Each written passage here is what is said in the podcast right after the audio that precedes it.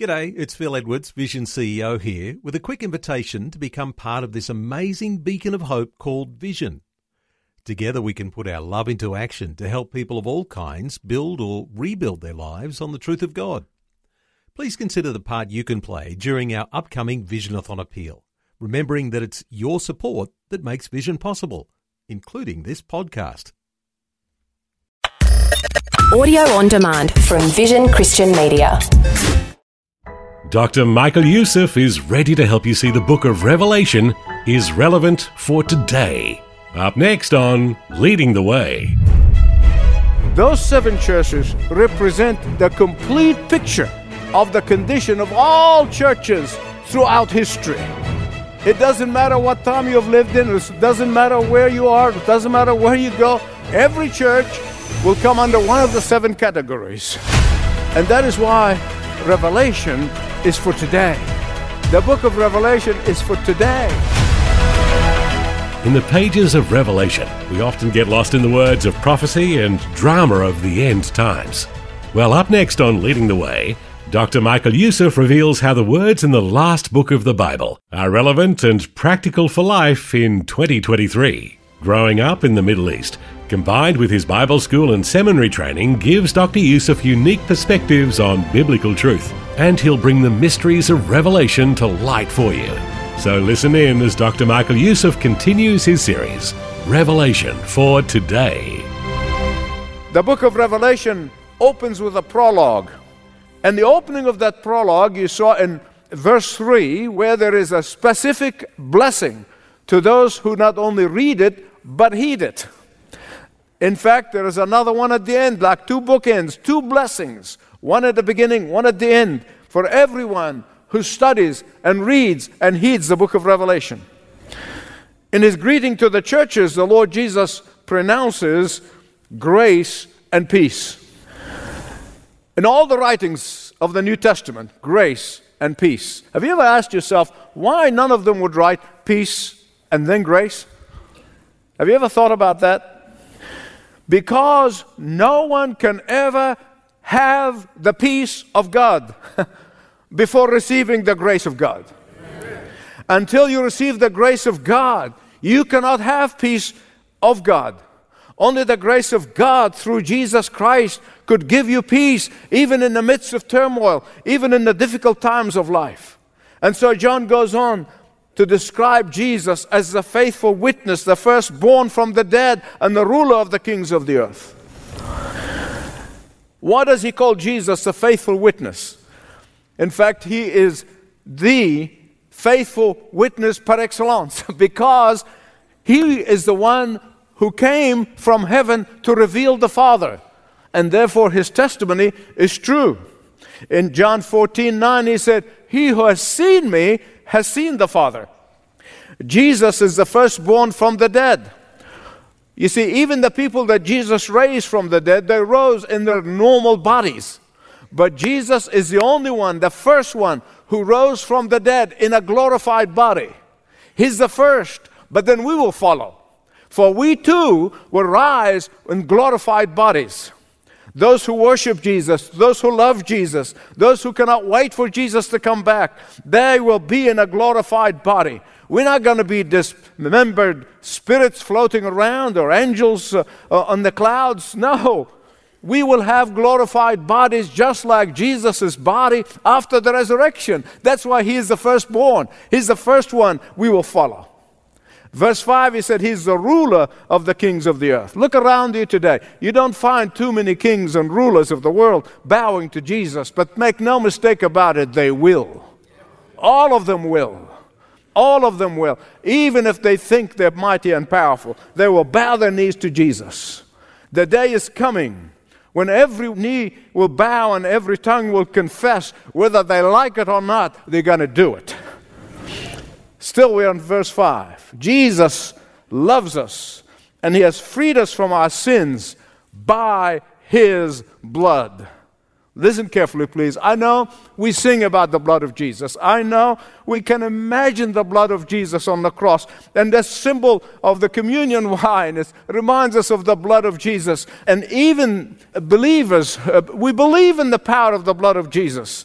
But John saw with his own eyes that blood dripping from the cross as he alone stood there by the cross. He saw with his own eyes how the holy and righteous blood of Jesus stained the earth. He saw with his own eyes, he watched Jesus as he bled to death while all the others fled and ran away.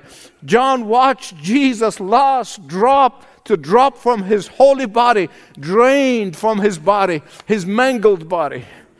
And if John lived to be a thousand years old, he will never forget that blood dripping from the cross. And so John says, Remember, it is only the blood of Jesus that can save you. It is only the blood of Jesus that can set you free. It is only the blood of Jesus that can break the chain of addiction and the chain of sin. Try it. Every time you're faced with temptation and you're about to wander off into the far country, you're turning against the Lord and His Word and want to sin, try to plead the blood of Jesus. You will experience it. Every time you're in trouble, plead the blood of Jesus. Every time you feel rejected and unloved, claim the blood of Jesus. Every time you feel guilt and shame, plead the blood of Jesus. Now, amen belongs here. Amen. For he bled to death so that he might set us free from the power of sin. And when he sets us free, he makes us into priests. No longer do we need to go to a priest for confession. We no longer do we need to go to a priest to intercede on our behalf like they did in the Old Testament. For the door to the throne room of God is wide open for us to come in and come out anytime, any moment. For we now are priests we can come straight to the high priest. Verse 7. Here John quotes the prophet Daniel. And Daniel prophesied not only about Jesus' first coming, but he also prophesied about Jesus' second coming. He said in Daniel chapter 7, Look, he's coming with clouds. Now, let me stop here because I remember when I was a kid, I used to think that Jesus must be going to come back on a cloudy day, kind of riding on the clouds has nothing to do with the clouds as we know them.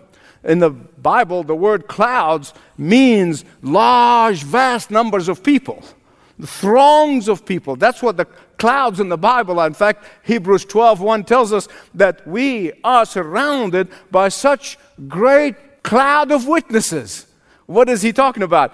He is talking about the myriads of people whose faithful witness has been recorded in the scripture in order to encourage us, in order to help us be obedient to Christ, in order to motivate us to keep on keeping on. So that's what the cloud means. He's going to come with all the wonderful saints who have gone before us, who are there with him now. When he return, all the throng of people who have went ahead of us will come back with him. With him there will be a vast number of the saints who have placed their faith in Jesus Christ, but they have died and gone and joined the church above. No wonder John then quotes the book of Zechariah, Zechariah 12:10. Every eye will see him, everyone who pierced him, and all the people of the earth will mourn. What is he talking about? Is he specifically referring to the people who pierced his hands and his feet and his side? They too. But when he's talking about those who pierced him shall mourn, he's talking about everyone who have rejected Jesus Christ as the only Savior. For every time a person rejects Jesus, he's piercing him. Every time one person takes the name of Jesus as a swear word, he's piercing him. Every time those in authority forbid the mention of the name of Jesus publicly, they are the one who pierced Jesus. Everyone who covered the crosses in, in chapels and colleges and campuses all over the place that they were designed to worship Jesus, but out of shame they're covering them. They are piercing Jesus. Everyone who mocked his name, everyone who ignored his name, they are the one who pierced him and they're going to mourn and they're going to mourn for eternity. And they're going to mourn for three reasons. They will mourn for their blindness, they will mourn for their refusal to receive Jesus as their only Savior and the Lord of their life. They will mourn for over rejecting Jesus and rejecting the witness of their friends and their neighbors who are telling them about Jesus. They will mourn over squandering the precious opportunities that they had in this life to come to Jesus. They will mourn for being misguided into thinking that there are many ways to God, there are many ways to heaven, and there are many ways to salvation. When Jesus said there's only one way, it's Him. Secondly, they're going to mourn over their mistreatment of Jesus. They will mourn for using His name as a curse. They will mourn for mocking the good news of the gospel. And thirdly, they're going to mourn over their souls. They will regret the choices they made and the results of which they will not be able to change the wages of their sin once the door is shut. For years, I have been intrigued by something in the book of Genesis about Noah's ark. You see, Noah and his sons for 120 years pleaded with people begged people, Come into the ark. Enter the ark before it's too late. And then the Bible said, God shut the door. I've always been intrigued. Why didn't Noah shut the door? Why one of his sons shut the door? Why is God is the one who had to shut that door?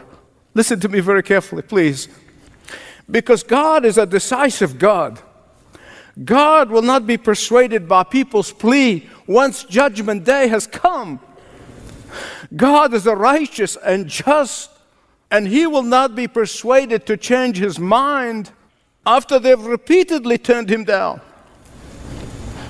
Because I, I can only imagine from a human point of view, from an emotional point of view, if Noah or his boys are looking out and seeing their friends perishing in the flood, and, and they would say, Daddy, please open the door.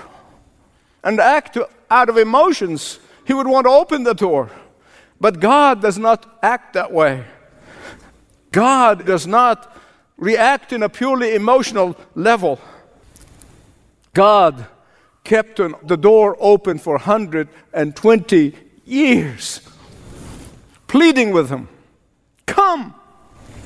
Through Noah, he entreated the people to come and be saved. He is patiently waiting for people for 120 years, and now he's patiently waiting for anyone here who does not know him to come while the opportunity is here. Because once that door is shut, it is shut forever. Look with me, please, at verse 10. John tells us he was in the Spirit. And then John heard a loud voice like a blast of trumpet. Of course, it was the voice of Jesus saying to him, Write on a scroll what you see and send it to the seven churches. Why seven churches? Why not eight and why not six? Do You see, the Bible makes it very clear that the number seven is a number of completion, it's a number of perfection. And that is why Jesus gives John seven messages to the seven churches. Those seven churches represent the complete picture of the condition of all churches throughout history. It doesn't matter what time you've lived in, it doesn't matter where you are, it doesn't matter where you go. Every church will come under one of the seven categories. And that is why Revelation is for today. The book of Revelation is for today. It is relevant today. And when John heard that voice, and he turned and he saw the seven golden lampstands. Among the seven golden lampstands was someone like the Son of Man. I'm going to come to that in a minute. What are these golden lampstands? Each lampstand represents each of the seven churches. A lampstand has one purpose, and that is to shine the light of Jesus into the darkness of this world. For any church to be faithful church must have an overriding call and purpose. and it is to shine the light of the gospel in a dark world. And when the church ceases to be the light in a dark world, Jesus dispensed with it. He dispensed with it. In John 8 12, Jesus said, I am the light of the world. And then in Matthew 4 14, he said, You are the light of the world. What does that mean? It means that we are to shine the light of Jesus Christ in the dark areas of the world, even if it's the only thing we do. Why? Because light sends darkness fleeing. Light brings understanding and awareness of the truth. Light attracts people. Light enables people to see what is real and what is true. And therefore, a faithful church must be a lampstand. The tragedy takes place when the church looks like, acts like, and believes like the world. And while Jesus is patient, he may even wait for tens of years, but he will not wait forever. And that is why the church in Ephesus was threatened by Jesus that he is about to come and remove its lampstand. Now, beloved, you know and I know that there are thousands of churches throughout Europe today and North America whose lampstand has been removed, and there are nothing but museums now. Look again at verse 13.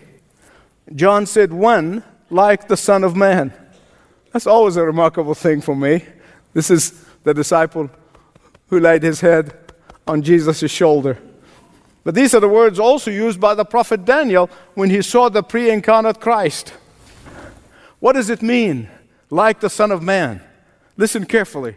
It means that he is the one who has all authority and all power in his hand.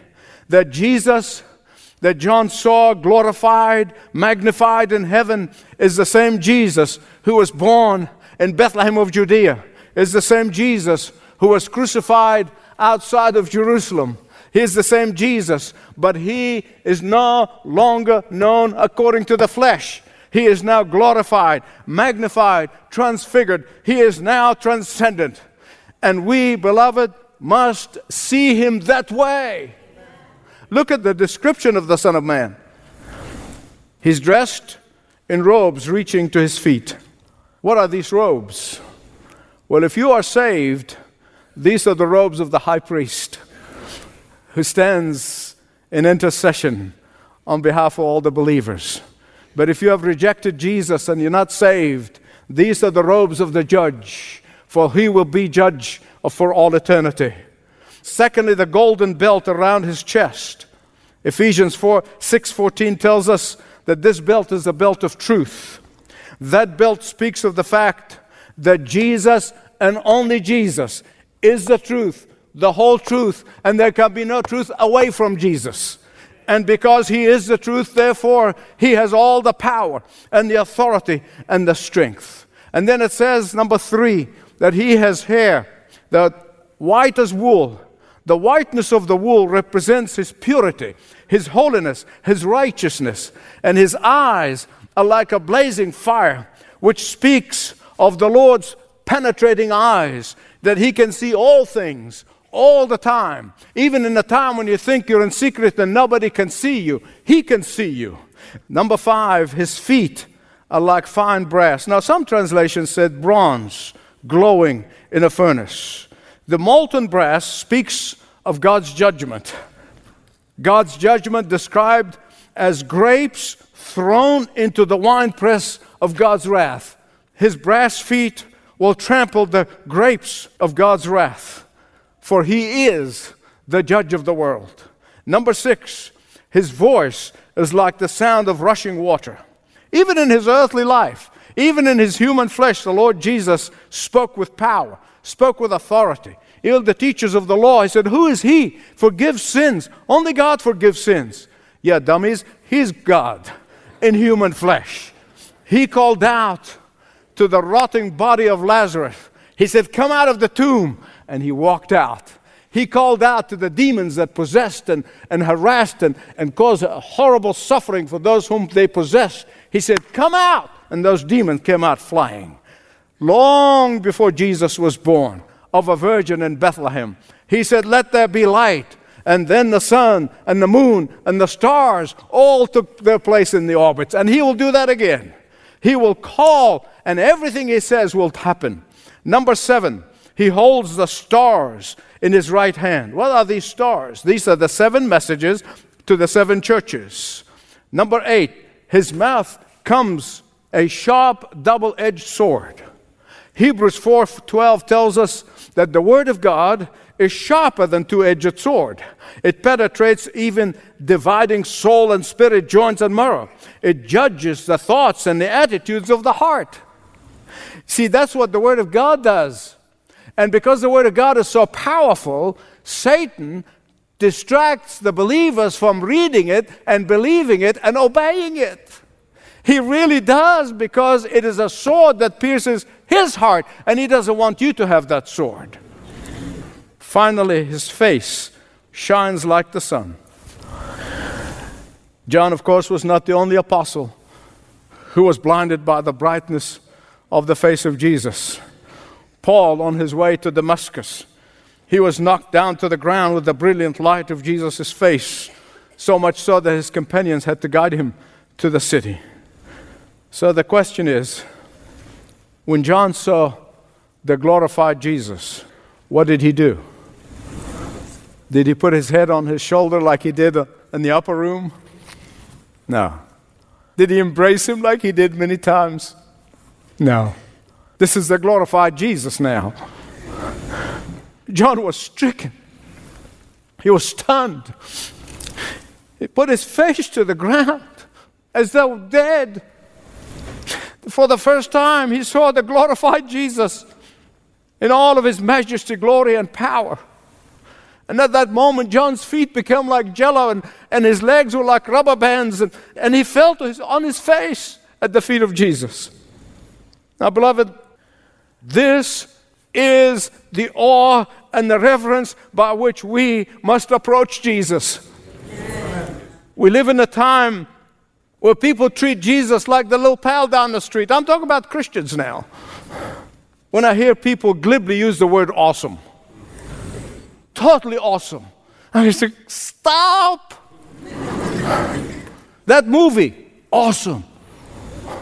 That pizza, awesome. That experience, awesome. No, no, no, no, no. Let me tell you something I hope you never forget. Since awe belongs only to Jesus and Jesus alone is a word should be used for Jesus. It should only be used when you have experienced truly the presence of God. Only the glorified Jesus is totally awesome. And so the question is when will we see the glorified Christ return? The Bible makes it very clear only the Father knows the time. But we need to live every single day as if He's coming back today.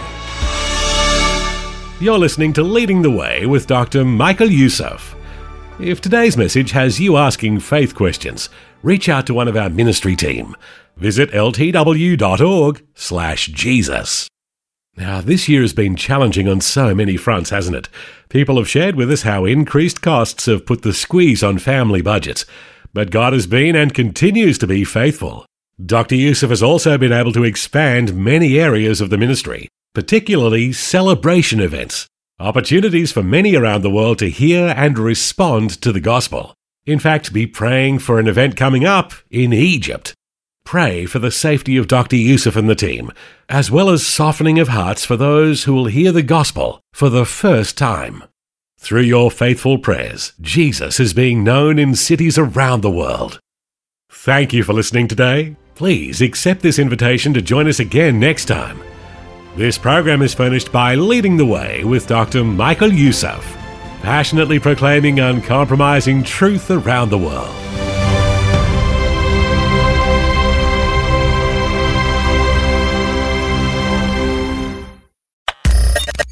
Thanks for taking time to listen to this audio on demand from Vision Christian Media. To find out more about us, go to vision.org.au.